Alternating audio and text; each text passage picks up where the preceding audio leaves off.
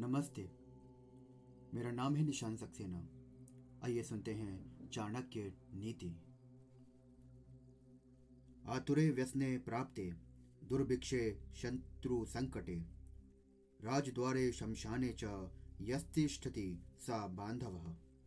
अर्थात, किसी रोग से पीड़ित होने पर, दुख आने पर, अकाल पड़ने पर, शत्रु की ओर से संकट आने पर, राजसभा में और शमशान अथवा किसी की मृत्यु के समय में जो व्यक्ति साथ नहीं छोड़ता, वास्तव में वही सच्चा बंधु माना जाता है।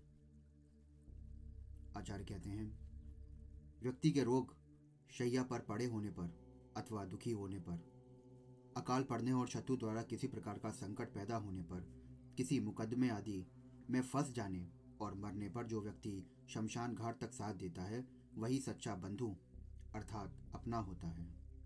ये अवसर ऐसे होते हैं जब सहायकों की आवश्यकता होती है। प्रायः यह देखा जाता है कि जो किसी की सहायता करता है, उसको ही सहायता मिलती है। जो समय पर किसी के काम नहीं आता, उसका साथ कौन देगा? धन्यवाद।